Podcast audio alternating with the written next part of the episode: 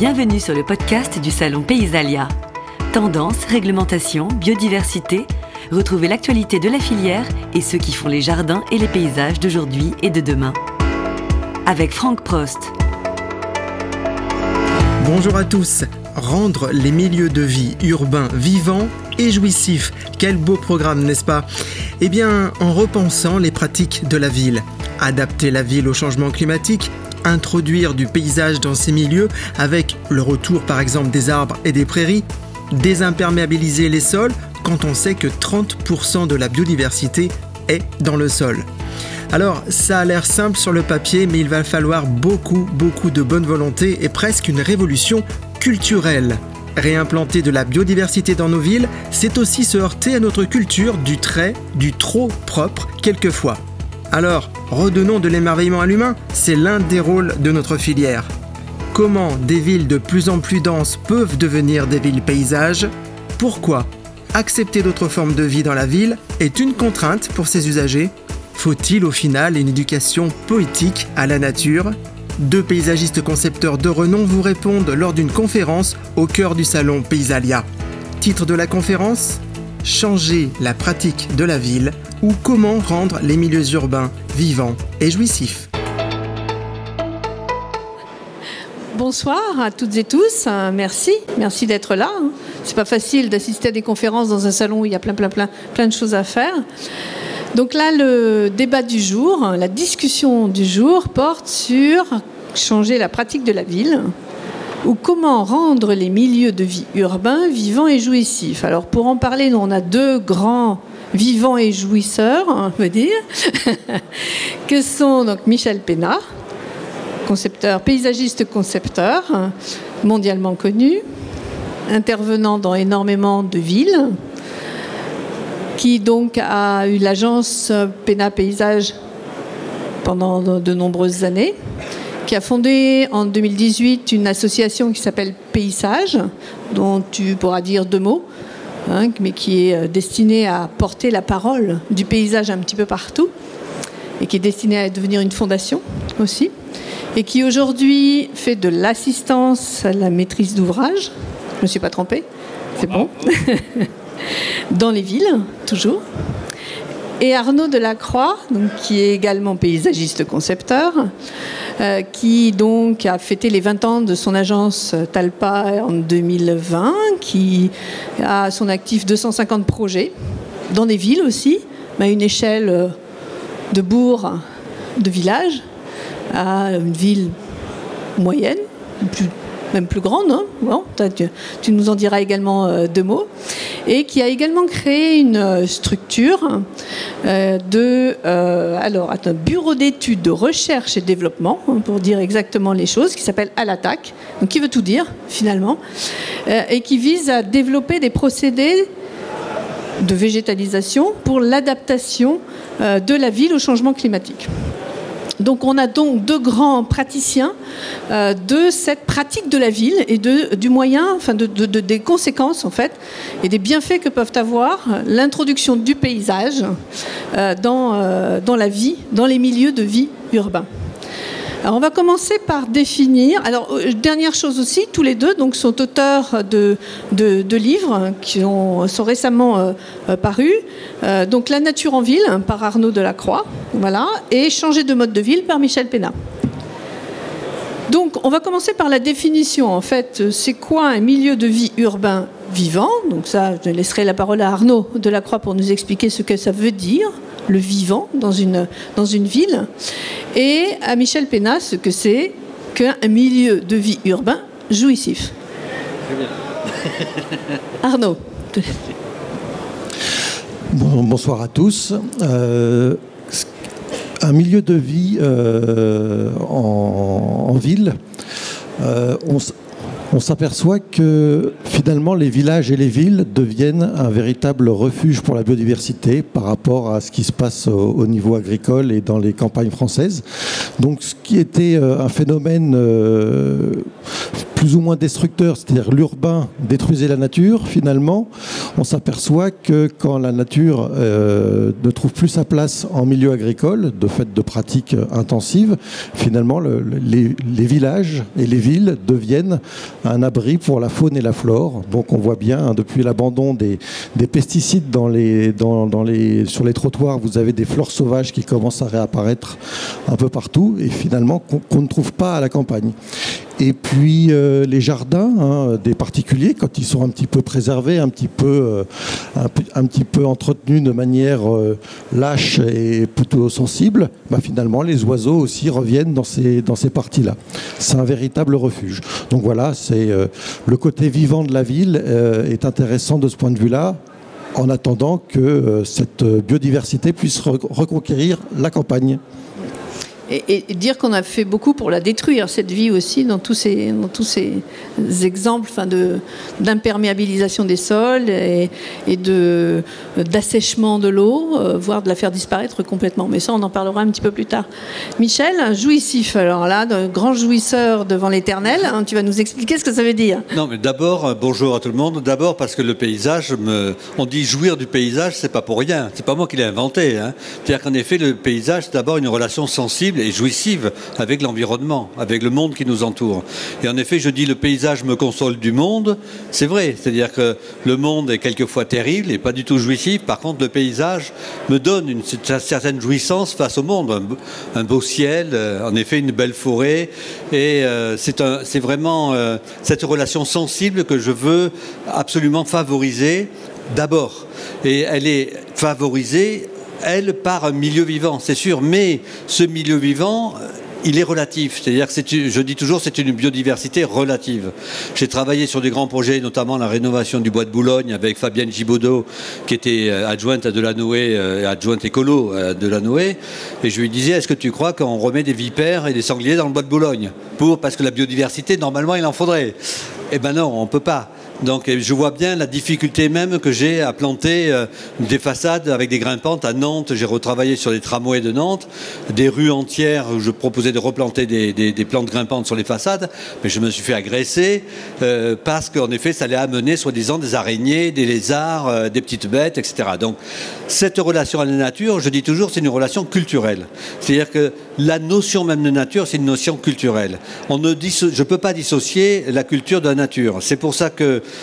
comme le disait Sylvie très bien, j'essaie de monter, j'ai créé une association qui s'appelle Paysage, qui, a pour aurait pour vocation de créer une fondation pour le paysage.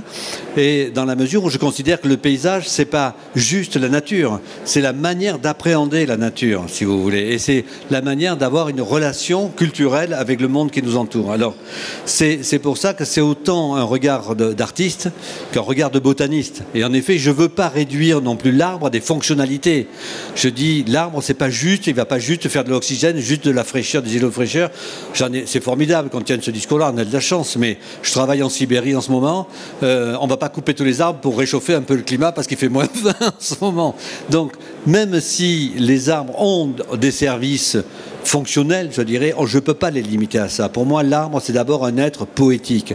C'est un être vivant et un être poétique. C'est d'abord un compagnon.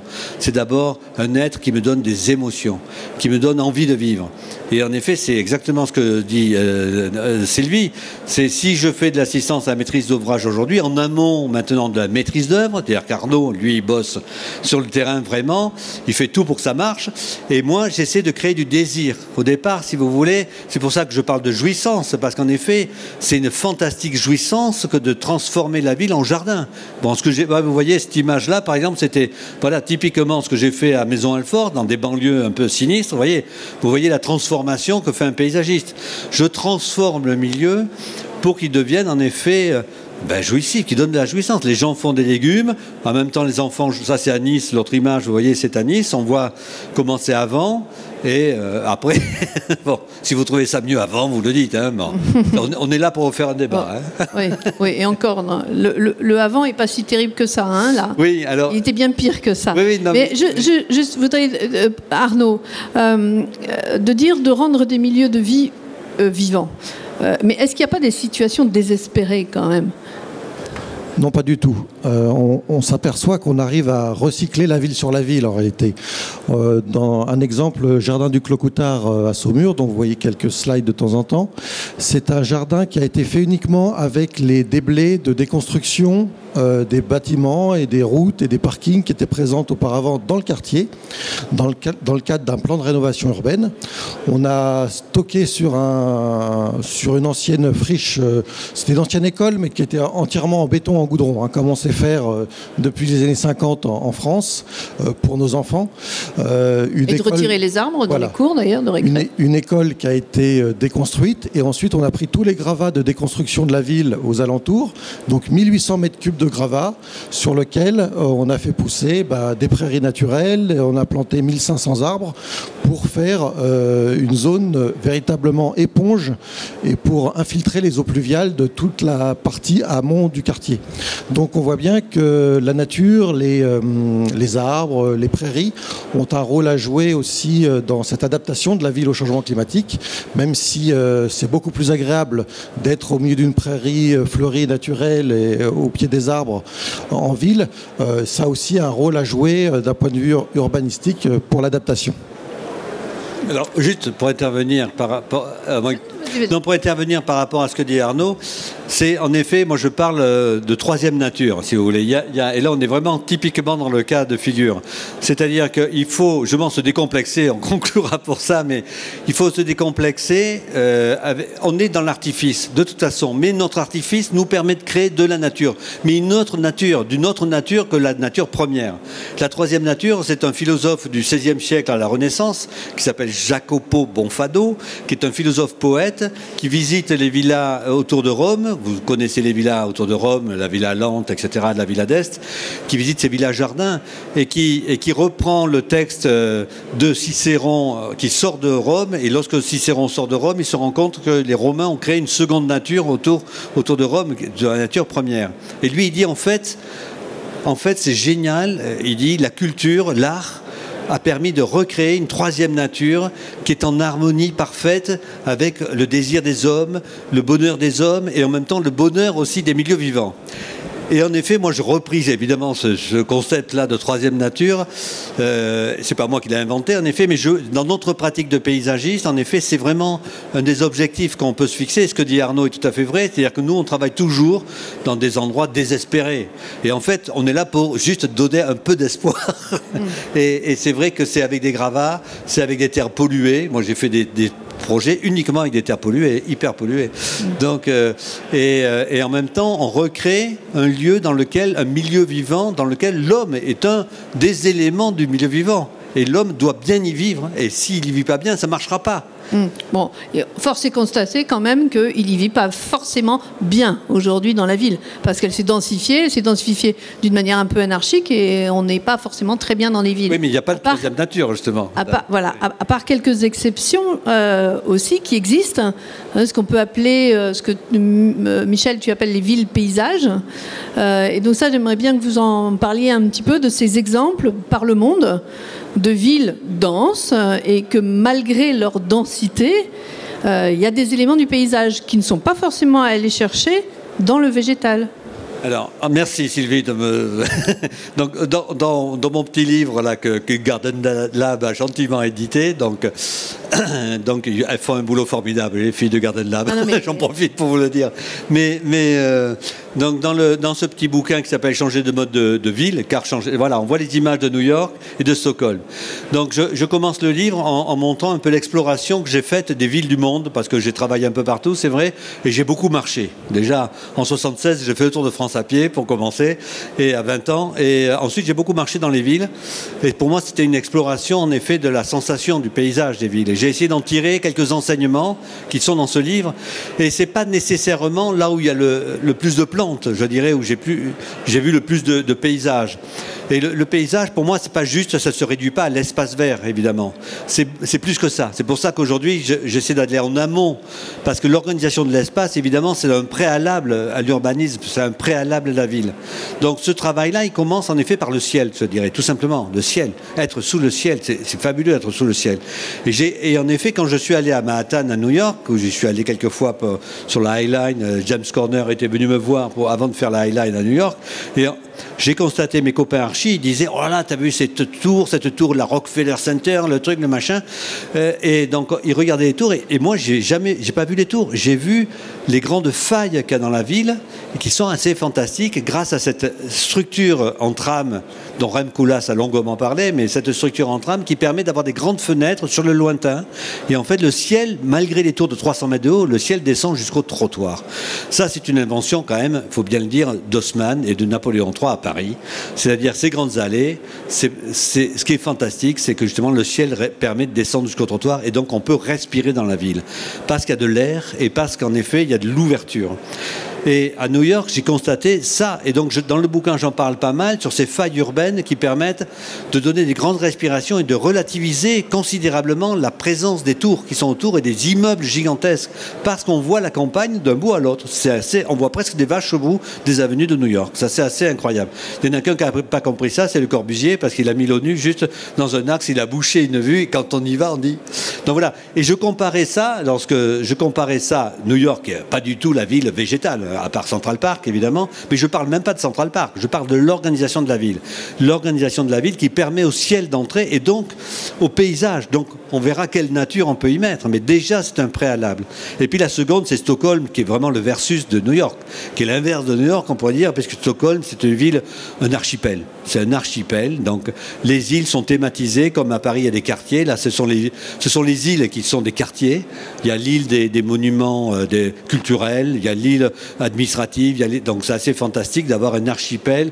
Donc c'est vraiment un, paysage au sens où on pourrait l'entendre, où la présence de la nature première, la nature première, qui, est, vraiment avant la ville, est extrêmement présente. Voilà, donc c'est ces deux villes-là, et c'est vrai que je pense que c'est important, donc je vais laisser la parole à Arnaud, mais c'est important d'avoir une approche justement sur les villes, d'abord à pied, d'abord de les regarder à hauteur d'homme, tout simplement, et d'essayer d'en percevoir en effet la richesse, la richesse écologique, même si elle se limite parfois au ciel. Et c'est un discours qu'il faut tenir vis-à-vis des mers.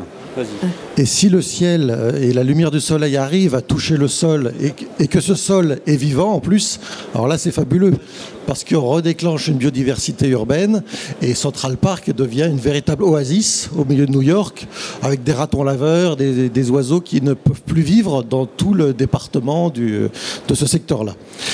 Euh, voilà, donc les sols vivants en ville sont vraiment cruciaux tout simplement parce qu'ils infiltrent des grandes quantités d'eau ils dépolluent l'air, ils euh, dépolluent l'eau. Ils permettent euh, aussi de stocker le carbone via les, via les plantes, via les, arbres, via, les, petites prairies, les petites graminées qui poussent au milieu de tout ça. Et puis finalement, euh, c'est notre solution à notre problématique, puisqu'on sait très bien qu'une ville, les villes comme Toulouse, Nantes, Paris, dans quelques dizaines d'années, en réalité, on aura des températures qui avoisineront les 50 degrés. À ces températures-là, c'est des problèmes de santé, hein. c'est même euh, une question de survie par rapport aux, habitants. Et si on arrive à faire descendre de plusieurs degrés euh, l'ensemble de la ville grâce au sol vivant et à la végétation qui l'accompagne, eh ben, on, aura euh, solutionné notre problématique, tout en générant une biodiversité bien supérieure à ce qu'elle est sur un trottoir en béton ou en goudron, bien évidemment. Mmh. Et sans parler aussi de l'architecture en verre et en métal qui en rajoute encore une couche. Euh, il y a l'eau aussi, puisqu'on s'est quand même bien appliqué à assécher des tas de zones humides un petit peu partout, y compris dans des, quartiers ou des endroits qui sont devenus très urbains. Et aujourd'hui, on s'applique, euh, enfin, on essaye de lui redonner sa vraie nature aussi à l'eau. Est-ce que tu peux nous en dire euh, quelques mots là-dessus? Alors ça tombe bien dans les, dans les slides qui sont, qui sont présentés maintenant. Vous avez vu un parking qui est 100% écologique sur une zone humide qui remplace un parking qui a été fait en goudron dans les années 70 et qui finalement vivait très mal puisque quand la nappe phréatique montait, ça soulevait les plaques de goudron et quand euh, l'inondation arrivait, bah, tout ça était problématique. Et finalement, en laissant l'eau descendre et monter dans le sol, vous avez des fortes infiltrations on recharge la nappe pour de l'eau potable plusieurs années après. Et en cas de forte chaleur, les mycorhizes et les bactéries qui sont dans un sol vivant vont permettre de faire remonter cette eau des profondeurs pour la donner aux plantes et faire de l'évapotranspiration pour baisser les températures dans les villes. Donc ça, on peut l'avoir sur des parkings, sur des trottoirs, sur des places de village, sur des routes bientôt, sans problème. Et puis, euh, vous avez vu passer aussi une, image d'un projet. Bah là, vous avez Aviré, justement, euh, sur la photo d'en bas. Aviré, c'est situé, euh, la photo est située entre une cantine et une école. Donc, faut imaginer les gamins qui, vont, qui passent par cet espace-là pour aller manger à la cantine tous les midis. Ça change complètement leur environnement et ça les reconnecte à, à la nature. mais il y a des moustiques? Alors, quand un, quand un projet est bien équilibré, quand vous êtes sur l'espace naturel euh, en équilibre euh, avec son, euh, voilà, en équilibre environnemental, vous allez aussi avoir des, grenouilles qui vont manger les larves de moustiques, vous allez avoir des poissons qui vont manger les larves de moustiques, donc tout ça, ça s'équilibre. Et vous avez bah, certes un petit peu de moustiques, mais juste ce qu'il faut. Certes un petit peu de couleuvres, mais juste ce qu'il faut. Et puis aussi beaucoup de libellules, alors que vous n'en aviez pas avant. Beaucoup de choses très intéressantes à venir observer par les gamins de l'école toute proche. Hmm. C'est du Clocuta? À Saumur. C'est ça, qui est maintenant au bord d'une nouvelle école qui a été reconstruite juste à côté. Et vous avez euh, classiquement les, enseignants qui font sortir les enfants dans cet espace, ce terrain d'aventure, euh, pour observer euh, la nature, pour prélever des insectes, les relâcher, ce qui se passe au, niveau de la mare pédagogique, qui est une mare extrêmement technologique en termes de gestion de l'eau par rapport à tous les revêtements perméables qui ont été mis malheureusement en amont et qui sont récupérés et infiltrés dans cet espace là mais qui génère aussi une vraie biodiversité euh, pour l'ensemble du quartier. Et est-ce que tu peux nous parler aussi du, projet dans un, on va dire un, bourg de petite taille qui avait des problèmes d'évacuation des eaux pluviales? Alors souvent, de toute façon, quand on intervient, il y a souvent des problèmes de gestion des eaux. Alors pendant des décennies, on a mis ça dans les tuyaux. On n'a fait qu'accélérer le, processus et, les problèmes liés à, ces tuyaux et qui, guident les eaux polluées vers les rivières ou les ruisseaux. Donc euh, c'était le cas d'une mairie dans un tout petit village qui avait euh, bah, entièrement goudronné son village dans les années 2000-2002. Euh, Donc un projet relativement récent, mais qui marchait pas parce que la mairie était inondée. Donc ça tombe mal quand même pour, le, pour la collectivité. Et donc on a désimperméabilisé tous les abords de l'église, de la mairie, avec des choses très très simples. Euh, on doit avoir des photos à certains moments. Et puis, euh, bah donc ça se passe beaucoup mieux. Plus aucun problème de gestion des eaux, avec une vraie plus-value de biodiversité. Parce que la biodiversité, c'est pas seulement les, les, oiseaux, les insectes, les papillons, c'est aussi 30% de la biodiversité dans le sol au niveau mondial. Donc euh, déjà, si vous avez un sol vivant avec cette biodiversité-là présente dans vos villes, vous avez déjà un tiers de la biodiversité qui est réglée et ça génère la biodiversité que plus visible, qui sont les insectes, les, les mauvaises herbes soi-disant, euh, qui sont liées souvent aux insectes, etc. Une chose très importante aussi, c'est que il y a 100 millions d'années, les fleurs apparaissent et les insectes pollinisateurs apparaissent en même temps. Donc l'abeille, elle, a 100 millions d'années, c'est vraiment lié euh, à la fleur qui apparaît dans le, paysage. Donc mettez des fleurs dans les villes et les villages, c'est pas non, seulement pour faire beau et joli, pour être sympathique ou romantique, c'est aussi parce que euh, comme ça, les insectes pollinisateurs trouvent refuge sur ces fleurs-là. Et alors le débat sur euh, les écologues qui veulent absolument des fleurs sauvages ou des fleurs horticoles, allons-y, plantons, florissons les villages, florissons les villes, parce que de toute façon, l'insecte pollinisateur, il trouvera son compte, même si c'est une rose horticole, etc.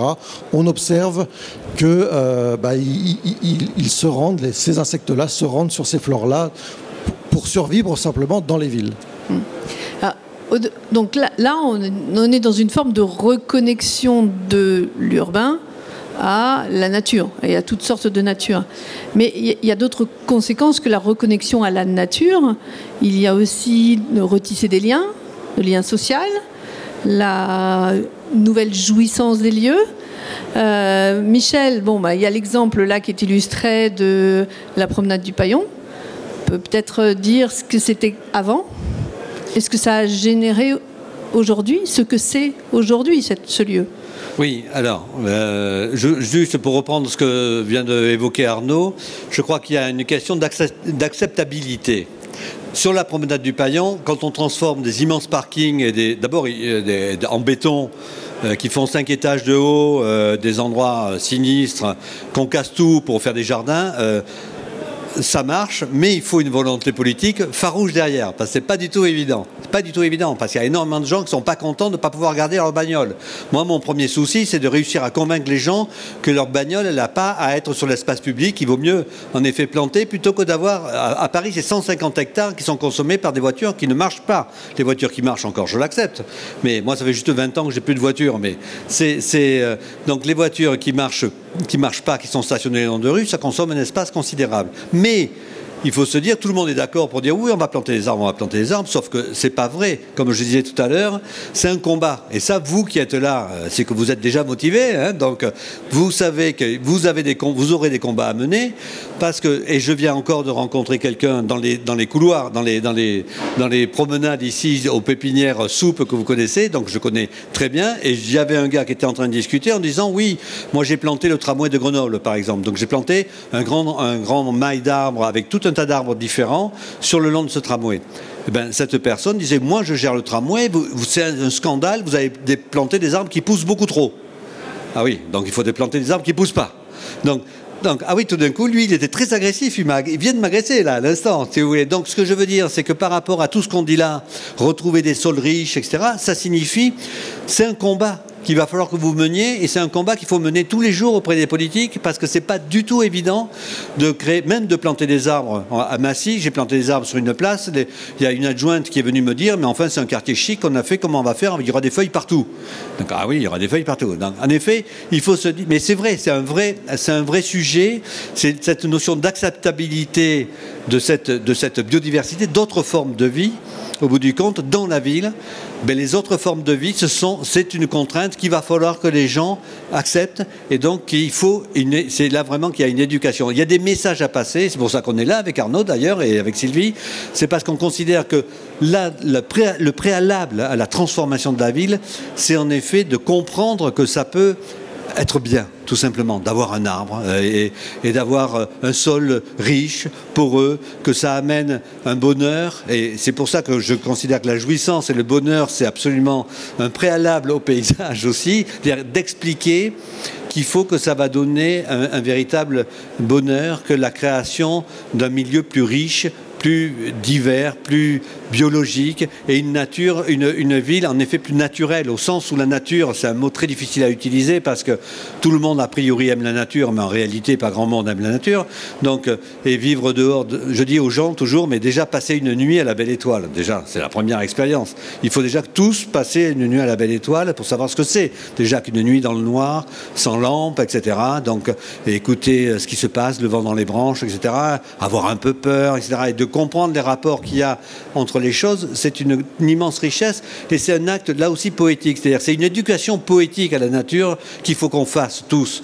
Si Arnaud est là et Sylvie aussi, c'est pour ça. C'est donc je, moi j'oppose pas du tout la, botanique à l'horticulture. Par exemple, une fleur, une belle fleur de rhododendron, j'adore. Et puis si je vais dans les Pyrénées, dans la montagne, il y aura un rhododendron qui aura des moins grosses fleurs, mais j'adorerais aussi.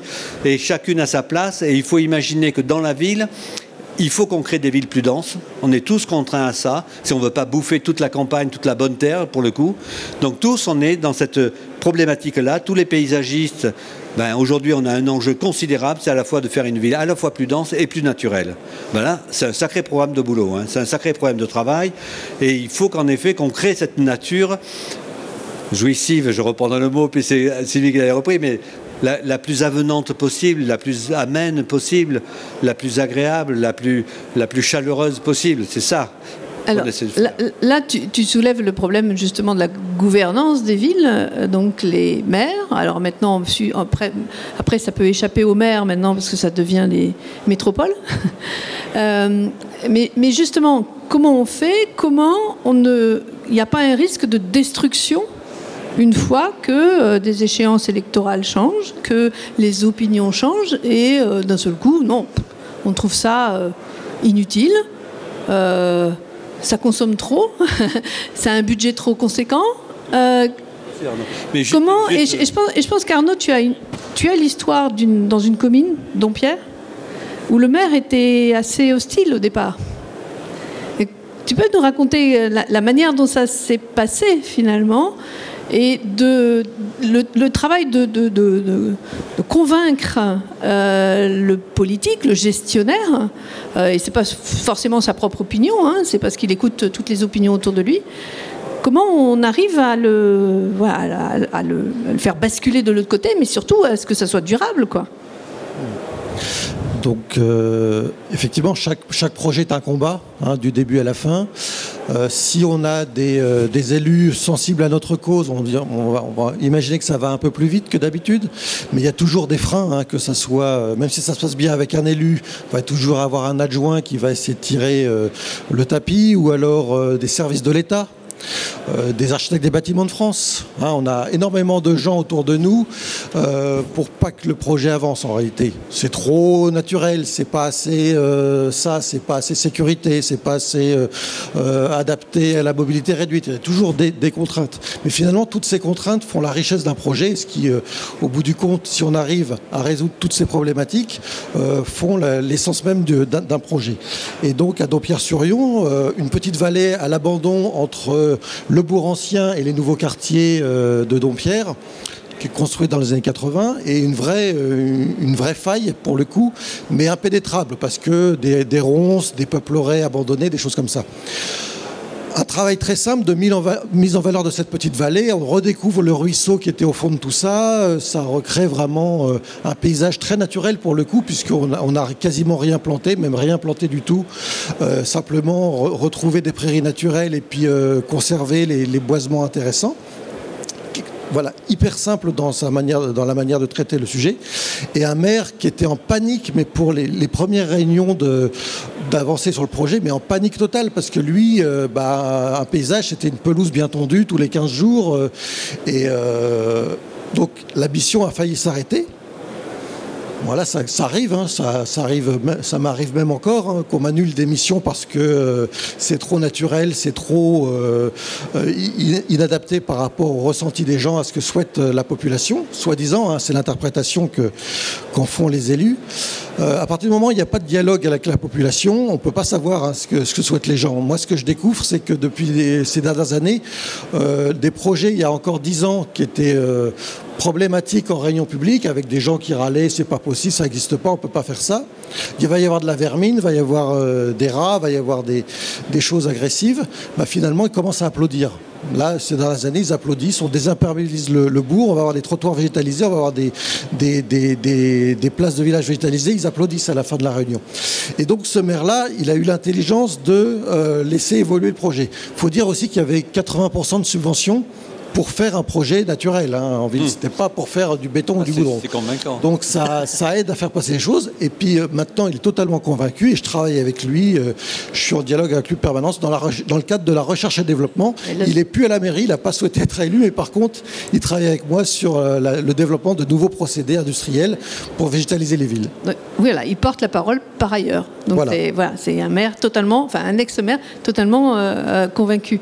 Donc tu, tu parles de lieux et là on voit une image d'un cimetière aussi parce que ça c'était aussi un peu les lieux euh, où justement euh, la mauvaise herbe, euh, on n'en veut pas, l'herbicide il était quand même, il a été dur à, exclure. Alors le cimetière, c'est toujours un lieu très sensible. Il faut savoir que la loi d'interdiction des produits chimiques, on a fait une dérogation pour les cimetières jusqu'en 2022 parce que effectivement il y a, y a une notion de, faut pas que ça soit trop mal entretenu dans l'esprit des gens.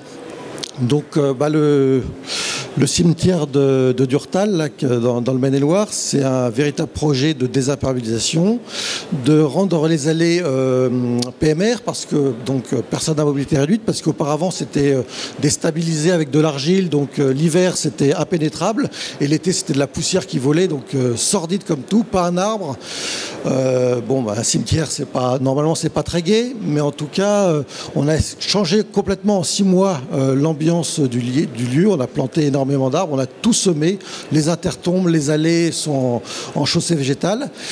gestion de l'eau aussi, parce que pas d'exutoire sur l'ensemble du cimetière.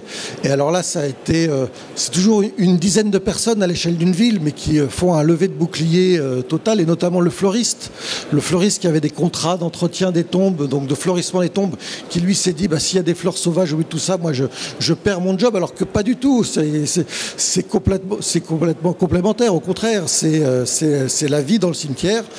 Et puis avec le temps, on s'aperçoit que bah, les gens sont ravis. Quoi. Et on a même Anne ici présente qui euh, est passée voir le cimetière de Durtal euh, l'année dernière et m'a envoyé un petit message en me disant bah, ça, change tout effectivement, un cimetière végétalisé, enherbé, fleuri, ça change tout par rapport à ce qu'on connaît avant. Hum, hum, hum. Et, au-delà de ce que représente un cimetière, c'est quand même beaucoup plus agréable et de se dire bah, ça fait plaisir d'aller dans un cimetière. Et pourquoi en plus, des oiseaux, qui, des oiseaux qui chantent dans les arbres, c'est quand même pas mal. Quoi. Alors pour parler de, plaisir euh, et de mesure de ce plaisir, euh, après coup. Donc je sais que bon, Valor avait développé l'outil, la toolkit qui, euh, qui mesure l'impact de la végétalisation en ville, enfin au-delà de la végétalisation, de l'aménagement, de leur remplacement. Et, donc ça avait été testé sur une place à Niort, qui était un parking et qui est devenu un, parc.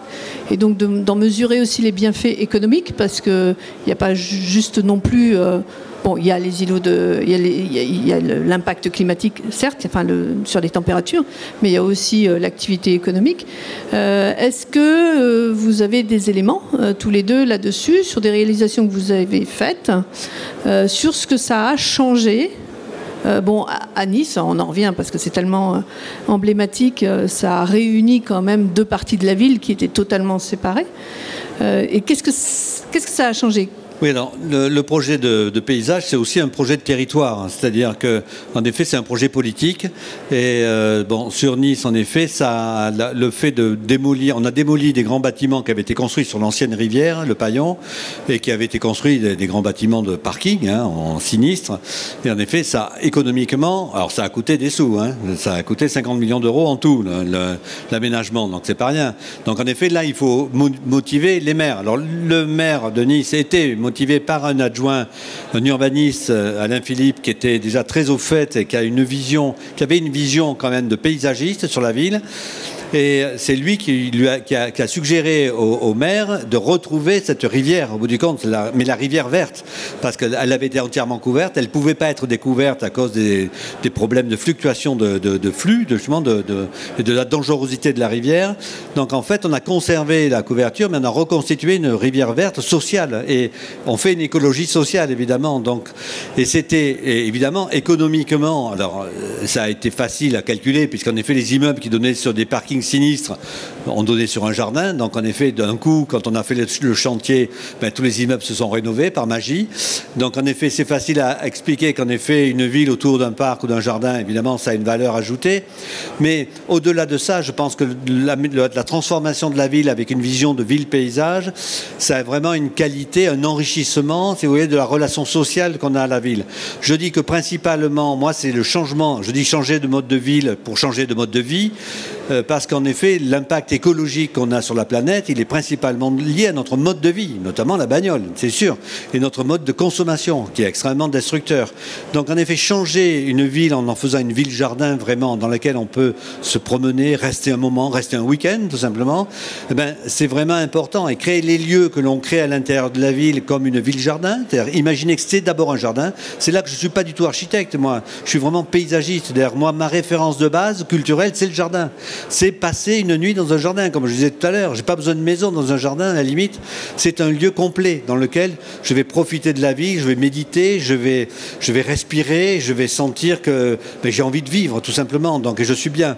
Donc, cette, ça passe par les sens, évidemment, que me donnera ce jardin. Donc, je pars de, de cette vision-là pour dire, je vais créer une ville jardin, une ville paysage avec cette notion-là. Et ça, c'est vraiment extrêmement important. Et c'est là que la politique va être essentielle. C'est là que maintenant, je me consacre beaucoup plus euh, aux politiques, quasiment, en amont, en amont de la maîtrise d'œuvre, de la réalisation, pour donner ce désir-là. Et ce désir-là, il vient avec de la communication, comme on le fait là, mais comme vous le faites vous aussi. Il vient en expliquant qu'en effet, si on plante une grimpante sur une façade, s'il y a trois araignées, c'est pas grave. S'il y a un lézard qui monte, c'est pas grave.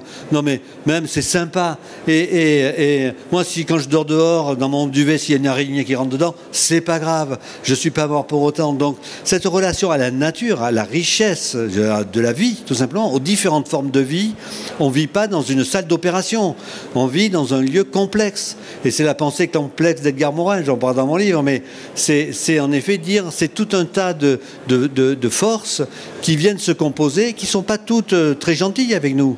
Mais c'est cette relation-là qui va faire la richesse de, ce, de cette ville qu'on imagine et qui va donner ce bonheur. Donc c'est ça qu'il faut expliquer, mais je considère que l'éducation n'est pas du tout performante à ce niveau-là. C'est-à-dire qu'on essaie de faire des parcs dans lesquels, à Maison Alfort par exemple, on a fait une serre pédagogique dans laquelle il y a, il y a des classes qui viennent, il y a des jardins, etc.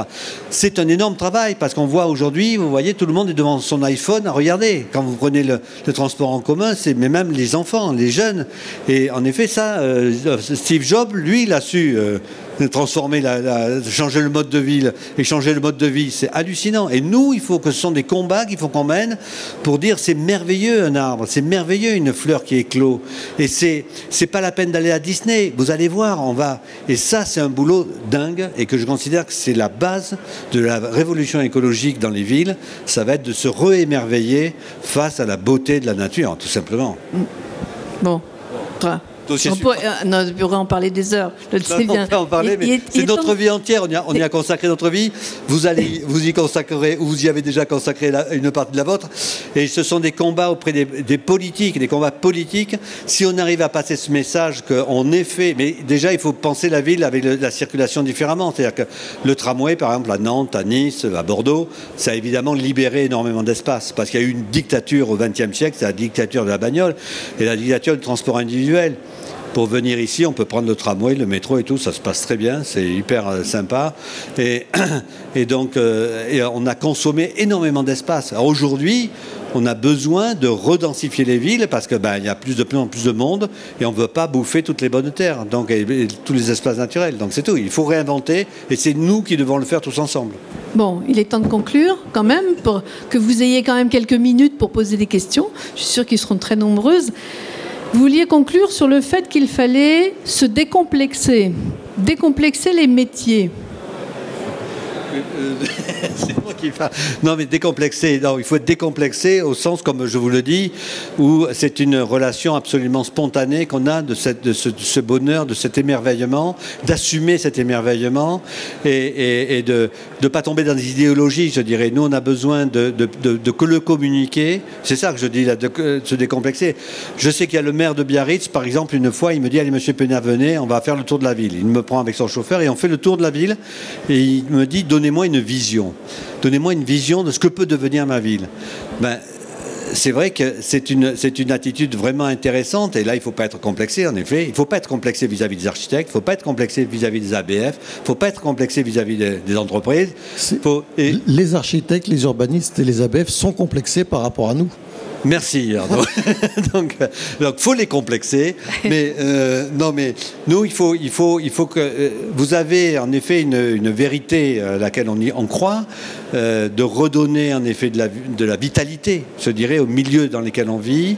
Ça nécessite énormément d'efforts, de, de, travail. Il ne faut pas croire que les choses sont acquises. Les gens disent des choses comme ils aiment la nature et en fait, en réalité, c'est pas du tout le cas. Donc, il faut, enfin, la, plus, plupart, les choses changent, comme disait Arnaud. Les choses changent pas petit à petit. Ce sont des combats qu'on a menés depuis, euh, bah, nous, 30 ans. L'école du paysage à Versailles a été créée en 76 il n'y a pas longtemps. Hein. Donc, euh, moi, je l'ai faite en 78, vous voyez, c'était tout, au tout début. Et en effet, euh, on découvrait un univers dans lequel on allait travailler et, je dirais, une vision du monde qui était nouvelle. Et ça, c'était bien. Et justement, une vision de la ville qui était nouvelle.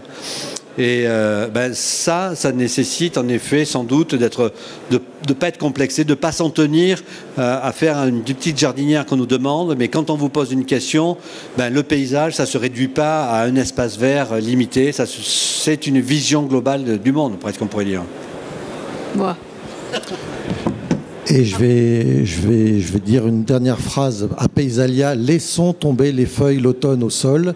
Si vous avez un sol vivant, vous verrez que c'est naturel, ça se passe comme ça depuis 400 millions d'années. Elles vont être euh, absorbées par, les, par le sol, par les trottoirs, par les voiries. Ça se passera très bien sans avoir de souffleur thermique. Oui, mais on glisse, hein, on glisse, on tombe, hein, et après, c'est quoi le principe Sur de les sols vivants, non. Sur le béton et le goudron, oui. Alors, la parole est à vous maintenant. Bon, merci beaucoup. Euh, je m'appelle James Basson, paysagiste aussi, et, euh, mais je travaille plutôt dans le privé. Alors, j'ai pas la chance de partager euh, votre passion dans le public. et Je, je trouve ça magnifique. Merci beaucoup. Euh, L'entretien. Parce que c'est tout, beau. On fait des beaux projets et euh, on, fait une persuasion au public que c'est beau la nature, les feuilles par terre. Mais euh, on a un gros souci, je crois, euh, dans le privé et dans le public, c'est le niveau d'entretien. Et euh, ce partage de savoir-faire dans la création, c'est magnifique, mais qu'est-ce que vous faites niveau entretien, le, suivi après? Parce que c'est là-dedans que ça fait le jardin. Donc sur des dossiers un petit peu particuliers comme ceux que vous voyez défiler euh, ce soir, en réalité on essaye de faire participer au maximum l'entreprise qui réalise les travaux avec les jardiniers de la ville par exemple ou le cantonnier de la ville pour que euh, pendant deux ans de gestion et d'entretien après les travaux, il y ait quand même euh, une sorte de fil rouge qui, euh, ou, un, ou un, relais qui se passe entre les deux et que ça se passe plutôt bien. C'est sûr que si euh, l'entreprise réalise et puis après c'est donné tout de suite à quelqu'un d'autre pour entretenir et puis après c'est la ville qui reprend l'entretien, là c'est la catastrophe. Et l'entretien est hyper important. La gestion, elle, est, elle peut être très très simple, très très légère. Plus, elle est légère, mieux c'est à mon avis, par rapport au, type de projet que je, que je pratique. Mais euh, voilà, il, faut des fois prendre du recul. Hein, c'est euh, observer, euh, observer avant d'intervenir. Ça peut être pas mal. On, dit des choses aussi dans les, dans, sur ce type de projet-là. Euh, ne tondez plus, euh, vous fauchez une fois par an, changez de matériel. C'est plus la tondeuse, le microtracteur, ça va être la petite moto faucheuse euh, pour intervenir une fois par an. Alors c'est sûr qu'on va y passer euh, deux trois jours, mais vous allez faire une action une fois par an qui va être hyper bonne pour la biodiversité, pour le cycle de reproduction des fleurs sauvages, des insectes, etc. Plutôt que d'intervenir au, mauvais moment. hein. Si vous tondez ou fauchez une, une prairie ou une pelouse entre mars et juillet, vous interrompez le cycle de reproduction de toutes les fleurs sauvages, de tous les insectes, de tous les oiseaux présents dans le secteur. C'est un véritable drame écologique des pratiques euh, paysagères euh, lambda, quoi. C'est des choses que tout le monde fait. Mais c'est un drame écologique. Donc voilà, il faut laisser pousser tranquillement. Et puis c'est vrai qu'il y a des périodes où c'est un peu moins joli. Mais euh, on peut l'apprécier d'une différente manière. Il faut que le regard change en réalité. Donc un, un mot, moi, James, en effet, parce que moi je ne suis pas dans le cas de figure d'Arnaud, c'est-à-dire qu'en effet, il y a euh, 15 millions de personnes qui sont venues se balader sur la promenade du Paillon. Donc si je fais une prairie sauvage, c'est tranquille, au bout de six mois, c'est un champ de boue. Donc, euh, donc en effet, moi, ma méthode, elle est simple, enfin elle est simple, c'est-à-dire qu'on fait, c'est bien beau, on fait des bébés, et puis après on, les, on, les, on fait des enfants qu'on ne va pas vous éduquer. sauvez. Vous vous sauvez après. Oui, et oui, non, qu'on va pas éduquer, c'est terrible. On est dans un drame permanent. C'est-à-dire que euh, la, la, la, solution, c'est de, de s'accorder au maximum lorsqu'on met en œuvre un projet. Bon, je prends l'exemple du paillon parce que, mais sur des autres projets urbains, ça a été la même chose. Il y a de s'associer au maximum aux services techniques des gens, les motiver. C'est là que je dis qu'il y a une communication de la passion de, se prendre en main un espace comme celui-là et euh, de, comprendre ce qui va leur, plaire aussi. Et de, je laisse toujours un espace pour les jardiniers, par exemple, dans, la ville, à Maison Alfort, n'importe où dans les parcs que j'ai pu faire. Je vais, j'y vais régulièrement, bénévolement, parce que je n'y a pas de mission sur la durée. Je me suis battu pour ça, j'en ai jamais eu. Et donc je vais. Je fais toujours, je vais voir mes, petits, au bout du compte, c'est ça, qui grandissent. Et je vois, je fais un tour avec les jardiniers de la ville euh, pour voir euh, ce qu'ils font, euh, ce qu'ils ont interprété, ce qu'ils ont, voilà. Et en effet, c'est la, solution, c'est de, on les abandonne, on peut pas les abandonner comme ça, quoi. Donc ce serait, c'est vrai que c'est un drame, ça.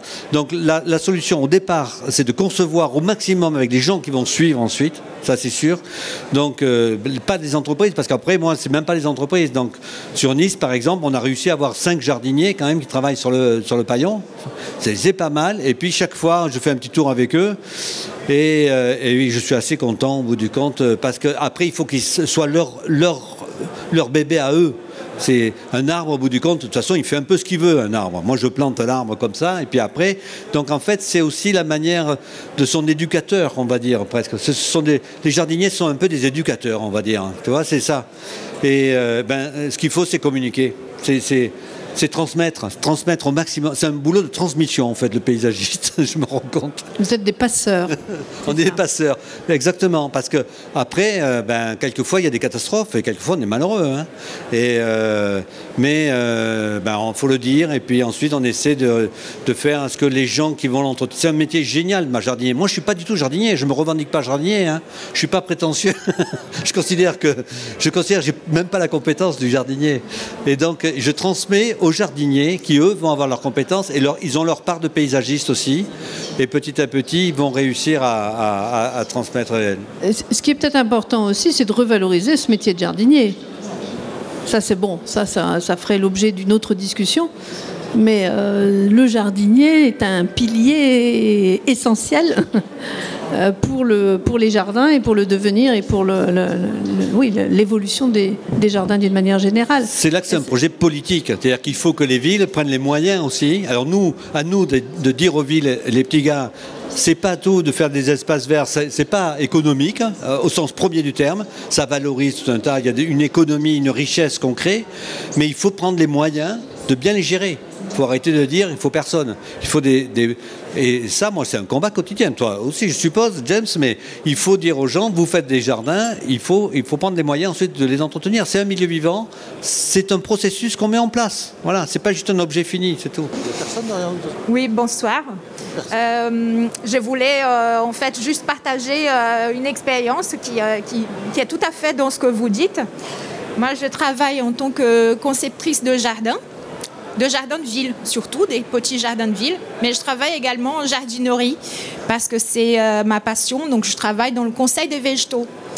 Et euh, c'est plus une anecdote en fait, c'est qu'avec le Covid, donc euh, comme tous dans le métier, on a connu vraiment un engouement et puis beaucoup de jardiniers néophytes. Alors ils arrivent tous avec des beaux idéaux, écolo, voilà, bio, etc. Mais dès qu'il y a une petite bébête qui s'installe dans leur plante, que ce soit d'intérieur ou d'extérieur, ils sortent le bazooka, ils veulent tout tuer. Et euh, voilà, c'est le jardin sceptisé, le jardin tiré au cordeau.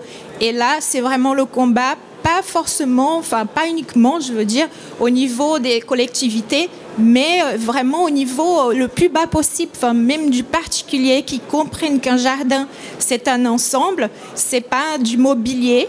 Enfin voilà, c'est pas, euh, c'est du vivant. Et ben un jardin, sa vie, et puis les petites bébêtes, il faut les accepter. Il y a des pucerons, et ben tant pis, il y a des pucerons. Il faut s'en émerveiller. Et voilà, tout à fait tout à fait. Donc voilà, c'était juste pour partager cette expérience parce que je trouve ça formidable qu'on en parle parce que ça vient vraiment euh, avec le Covid et je trouve qu'il y a une vague et qu'il faut en profiter. Voilà. Et, il faut apprendre à, aimer les insectes. Parce que ça, les oiseaux, on les aime bien.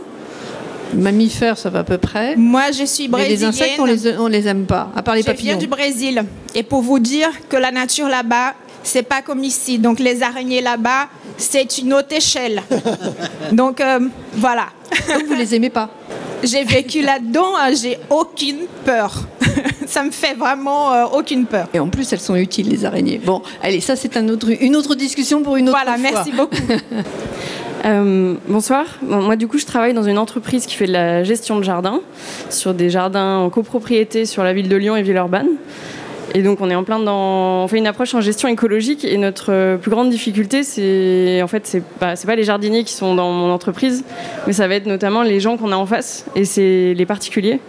Et donc euh, notre travail au quotidien, c'est vraiment sur la pédagogie. Et moi, c'était un peu ma, ma question, c'est quels sont en fait les les clés ou les leviers d'action qui vont le mieux marcher pour arriver à convaincre Parce que nous, on a envie de laisser les feuilles, on va juste souffler les chemins pour pas glisser, on veut les mettre au pied des arbres, on veut les laisser là où ils pourront nourrir le sol. Et parfois, on a des appels, euh, ils nous demandent si on a vraiment soufflé les feuilles parce qu'elles sont toujours là. Et on fait bah oui, mais pas partout. Et c'est pareil pour tondre. Pour l'anecdote, euh, on tombe pas partout les pelouses dans les jardins. Et on a eu des, enfin, on en, a chaque année des orchidées qui vont pousser euh, à Lyon, à Villeurbanne. C'est des orchidées sauvages qui, qui, sont, en fait, souvent on oublie que c'est possible et qu'elles sont là. Et donc, euh, souvent, on va aussi nous appeler pour dire Ah, vous avez oublié de tondre à un endroit, alors qu'en fait, euh, bah, on a bien tondu, mais on a choisi là où il fallait tondre. Et donc, c'est aussi euh, ces difficultés-là qu'on a au quotidien. Donc, comme vous le dites, c'est un, un combat et on le ressent vraiment tous les jours. Et donc, c'est plutôt bah, voilà, qu'est-ce que vous avez comme. quels sont les meilleurs arguments qu'on peut sortir pour arriver à convaincre et accompagner, en fait? Alors c'est vrai qu'il y, y a quelques années, c'était très compliqué de pouvoir réagir, de pouvoir faire de la pédagogie parce que les esprits étaient vraiment fermés. Et euh, moi, je me souviens de, de d'avoir fait un projet dans une résidence euh, en, ayant tous les copropriétaires euh, devant moi pour présenter le projet et une personne qui se lève en disant non, moi, je ne veux pas d'arbres devant à, pro- à proximité de chez moi. Alors on se dit, c'est pas, vous avez peur de l'ombre, vous avez peur de- des allergies, vous avez peur de quoi? Non, je veux pas avoir de chant d'oiseaux. Donc, quand on entend ce genre de choses, vous voyez, euh, bah, euh, on- voilà, on, change, euh, on change de discours et puis on, voilà, on, on- on continue sur sa présentation sans, noter, sans, sans, voilà, sans rebondir là-dessus parce que des fois c'est d'un tel niveau que voilà, on, on peut pas, on peut pas rebondir là-dessus, c'est pas possible. Par rapport au, euh, grand public qui se met au paysage, euh, au jardinage, etc., c'est vrai que pendant le confinement, euh, il y avait des forums sur la permaculture qui débattaient pendant toute la période de, de confinement. C'était très intéressant d'aller voir là-dedans, mais toutes les questions, c'était comment j'arrive à me débarrasser de ça, comment j'arrive à supprimer ça, comment j'arrive à détruire ça? Mais ça n'a rien à voir avec la permaculture. Donc en fait, il faut euh, accepter, s'émerveiller de, bah, l'arrivée de la vie, qu'elle soit sous, toutes ses formes, etc.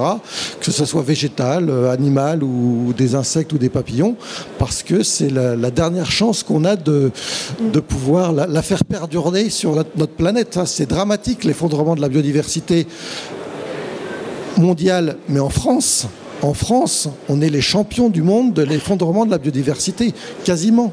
Quasiment. Et ça, on, pense toujours que c'est le Brésil, que c'est la Chine.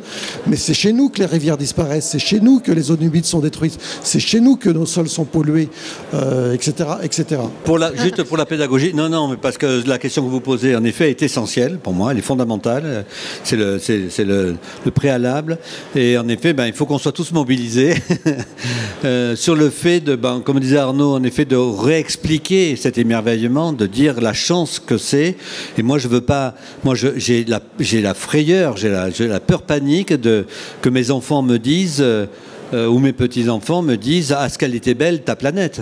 Tu vois, c'est terrible, quoi. C'est terrible. Et en effet, c'est ça. Il faut commencer par dire Attendez, il ne faut pas qu'on me dise Ah, ce qu'elle était belle, votre planète.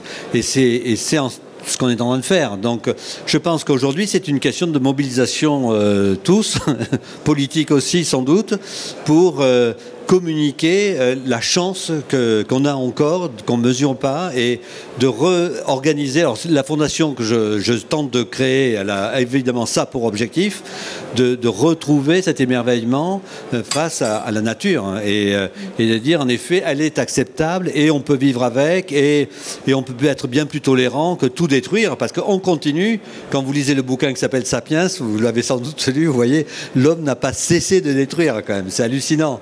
Donc dire pourquoi est-ce qu'on ne ferait pas une civilisation sur la création plus que sur la destruction, ah c'est une idée, hein, c'est une bonne idée.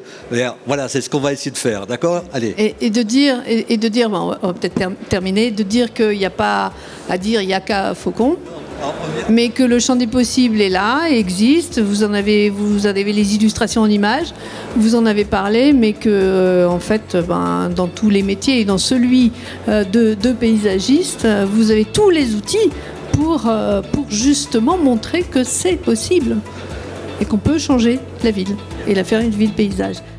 C'était un podcast du Salon Paysalia. Retrouvez l'actualité du salon sur nos réseaux et sur www.paysalia.com.